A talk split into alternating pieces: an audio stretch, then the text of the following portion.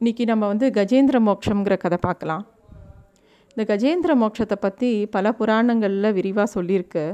பாகவதத்தில் நாராயணியத்தில் எல்லாத்துலேயும் சொல்லியிருக்கு. நாராயணியத்தில் பட்டத்ரி ரொம்ப அழகாக இந்த கதையை விவரிச்சிருக்கார் இந்த கஜேந்திர மோட்சத்தில் வர கஜேந்திரன் முற்பிறவியில் பாண்டிய நாட்டு அரசனாக இந்திரத்யும்னன்கிற பெயரோட வாழ்கிறான் அவன் வந்து பெரிய விஷ்ணு பக்தன்.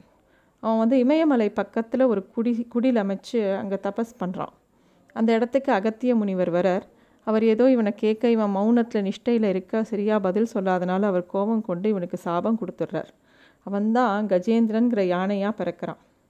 திரிகூடம்ங்கிற மலை பகுதியில் ஒரு யானை கூட்டத்தோட தலைவனாக இருக்கான். முற்பிறவியில் விஷ்ணு பக்தனாக இருந்ததுனால அது அவ்வளோ ஒரு தேஜஸோடையும் ரொம்ப அழகாகவும் இருக்கக்கூடிய யானை இந்த கஜேந்திரன். இந்த கஜேந்திரனுக்கு வந்து அந்த அந்த கூட்டத்தோட ரொம்ப சந்தோஷமாக வாழ்ந்துட்டுருக்கு அப்போ வந்து ஒரு தாம தாமரை மலர்கள் நிறைந்த ஒரு குளத்தை பார்க்கறது அதை நோக்கி அந்த தாமரை மலர்களை பறித்து விளையாடலான்னு சொல்லிட்டு அந்த கூட்டத்தோட அந்த குளத்தை நோக்கி அது போகிறது இந்த இடத்துல பட்டத்திரி சொல்கிறார் அந்தர்யாமியாக நம்ம மனசுக்குள்ளே இருக்கக்கூடிய பகவான் நம்மளை வந்து இந்த மோட்சத்தை அடையிறதுக்கு உண்டான செயல்களை செய்யறதுக்கு தூண்டிகிட்டே இருப்பாராம். அந்த மாதிரி இந்த கஜேந்திரனோட மனசில் பூந்து அந்த குளத்தை நோக்க போகிறதுக்கு வைக்கிறார்.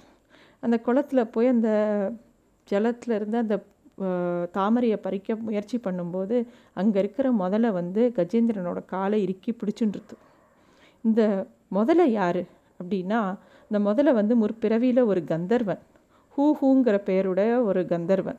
அவன் தன் மனைவிமார்களோட அந்த குளத்தில் இருக்கும்போது ஒரு முனிவர் அங்கே வந்து காலலம்ப வரும்போது அவரோட காலை காலை பிடிச்சி இழுக்கவும் அவர் வந்து அவனுக்கு வந்து முதலியா போன்னு ஒரு சாபத்தை கொடுத்துட்றார். உனக்கு பெருமாளாகிய விஷ்ணு வந்து உனக்கு சாப விமோச்சனம் தருவார்.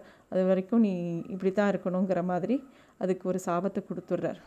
அந்த முதல்ல வந்து இப்போ அந்த கஜேந்திரனோட காலை இறுக்கி பிடிச்சுட்டு கஜேந்திரன் எப்படியாவது தன்னோட காலை இந்த யா முதலைக்கிட்ட இருந்து விடுவிச்சுக்கணும்னு ரொம்ப தவிக்கிறது. ஆனால் முதல்ல விடவே இல்லை.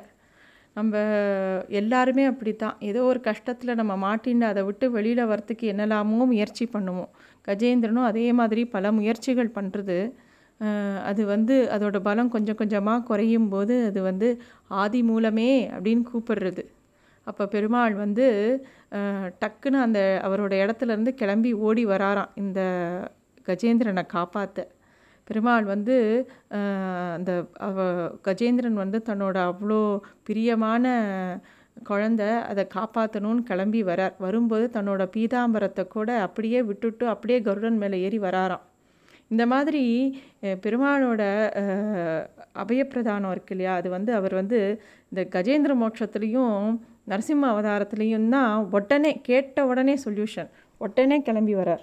மித்த எல்லா அவதாரத்தையும் மெதுவாக நிதானமாக அவர் பிளான் பண்ணி எடுத்தாலும் இந்த ரெண்டு இடத்துலையும் தன்னோட பக்தனுக்காக உடனே கிளம்பி வரார் அப்படி வந்த பெருமாள் வந்து வந்த உடனே தன்னோட சுதர்ஷன சக்கரத்தை விட்டு அந்த முதலைய முதல்ல சம்ஹாரம் பண்ணி அதுக்கு மோட்சத்தை கொடுக்குறார்.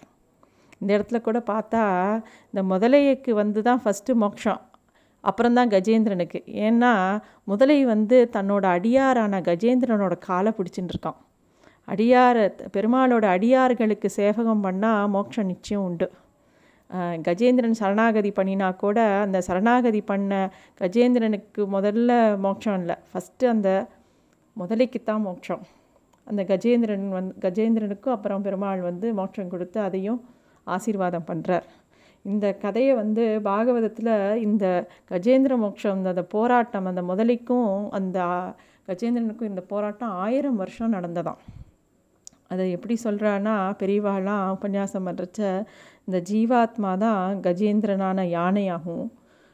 இந்த சம்சார சாகரம் தான் அந்த முதலியாகும். நம்ம அதுலேயே வளர்ந்துருக்கோம். பெருமாளை நோக்கி சரணாகதி பண்ணுறதே இல்லை. எப்போ பெருமாளை நோக்கி சரணாகதி பண்ணி மோட்சத்தை கேட்குறோமோ அப்போ பெருமாள் உடனே வந்து இந்த சம்சார சாகரத்தை நம்மக்கிட்ட இருந்து விடுவிச்சு நம்ம பாவ புண்ணியத்தை எல்லாம் போக்கி நம்மளை ஏற்றுப்பார் ஸோ இதுதான் இந்த கஜேந்திர மோட்சம் சொல்ல வர கதை. ரொம்ப அழகான கதை. இந்த கதையை வந்து பாகவதத்துலேயும் சரி நாராயணத்துலேயும் சரி ரொம்ப விரிவாக சொல்லியிருக்கா. இந்த கஜேந்திரன் வந்து பாகவத்தில் சொல்லியிருக்க கஜேந்திரன் வந்து நிர்குண பரபிரம்ம ஸ்தோத்திரம்னு ஒரு சோஸ்திரத்தை சொல்லித்தான் பெருமாளை கூப்பிடுறதுக்கு. அது வந்து அதோட தமிழாக்கம் எப்படி வருதுன்னா யாரால் இந்த உலகம் உருவாகி உயிரூட்ட பெற்றதோ அந்த புருஷனாகவும் பிரகிருத்தியாகவும் விளங்கும் பரம்பொருளை வந்தனம் செய்கின்றேன் அப்படின்னு ஆரம்பிக்கிறது. அது சான்ஸ்கிரிட்டில் இருக்கிற ஸ்லோகம் ஆனால் இப்படி ஆரம்பிக்கிறது. பெருமாள் வந்து அதை அது அது மட்டும் இல்லை கஜேந்திரன் வந்து அதோட காலை முதல்ல பிடிச்சோடனே முதலே முதலேன்னு கூப்பிட்றதான். உடனே பெருமாள் வந்து கிளம்பி வர்றாராம். அதாவது ஆதி மூலமே முதலே அப்படின்னாலே அது பகவான் விஷ்ணு தான் மற்ற தெய்வங்கள்லாம் கிளம்பி வரல. பெருமாள் தான் சாட்சாத் கிளம்பி வரார் அதிலிருந்து பரபிரம்மம் யார் அப்படிங்கிறது புரியறது அப்படின்னு சொல்ல வரா. அதே மாதிரி இந்த இது இந்த கதையில் இன்னொரு முக்கியமான விஷயம் சொல்லப்பட்டிருக்கு. கஜேந்திர மோட்சத்தை காலம்பர டெய்லி யாரெல்லாம் நினச்சிக்கிறாளோ அவளுக்கு கண்டிப்பாக பெருமாளோட அனுக்கிரகமும் மோட்சமும் கிடைக்கிறதுக்கு எல்லா விதமான விஷயங்களும் இருக்குது அப்படின்னு சொல்லியிருக்கா. ஸோ இந்த கஜேந்திர மோட்சம் ரொம்ப விசேஷமான கதை. இதை எல்லாரும் வந்து படித்து தெரிஞ்சுக்கலாம். பாகவதத்துலேயும் நாராயணியத்துலேயும் Thank you.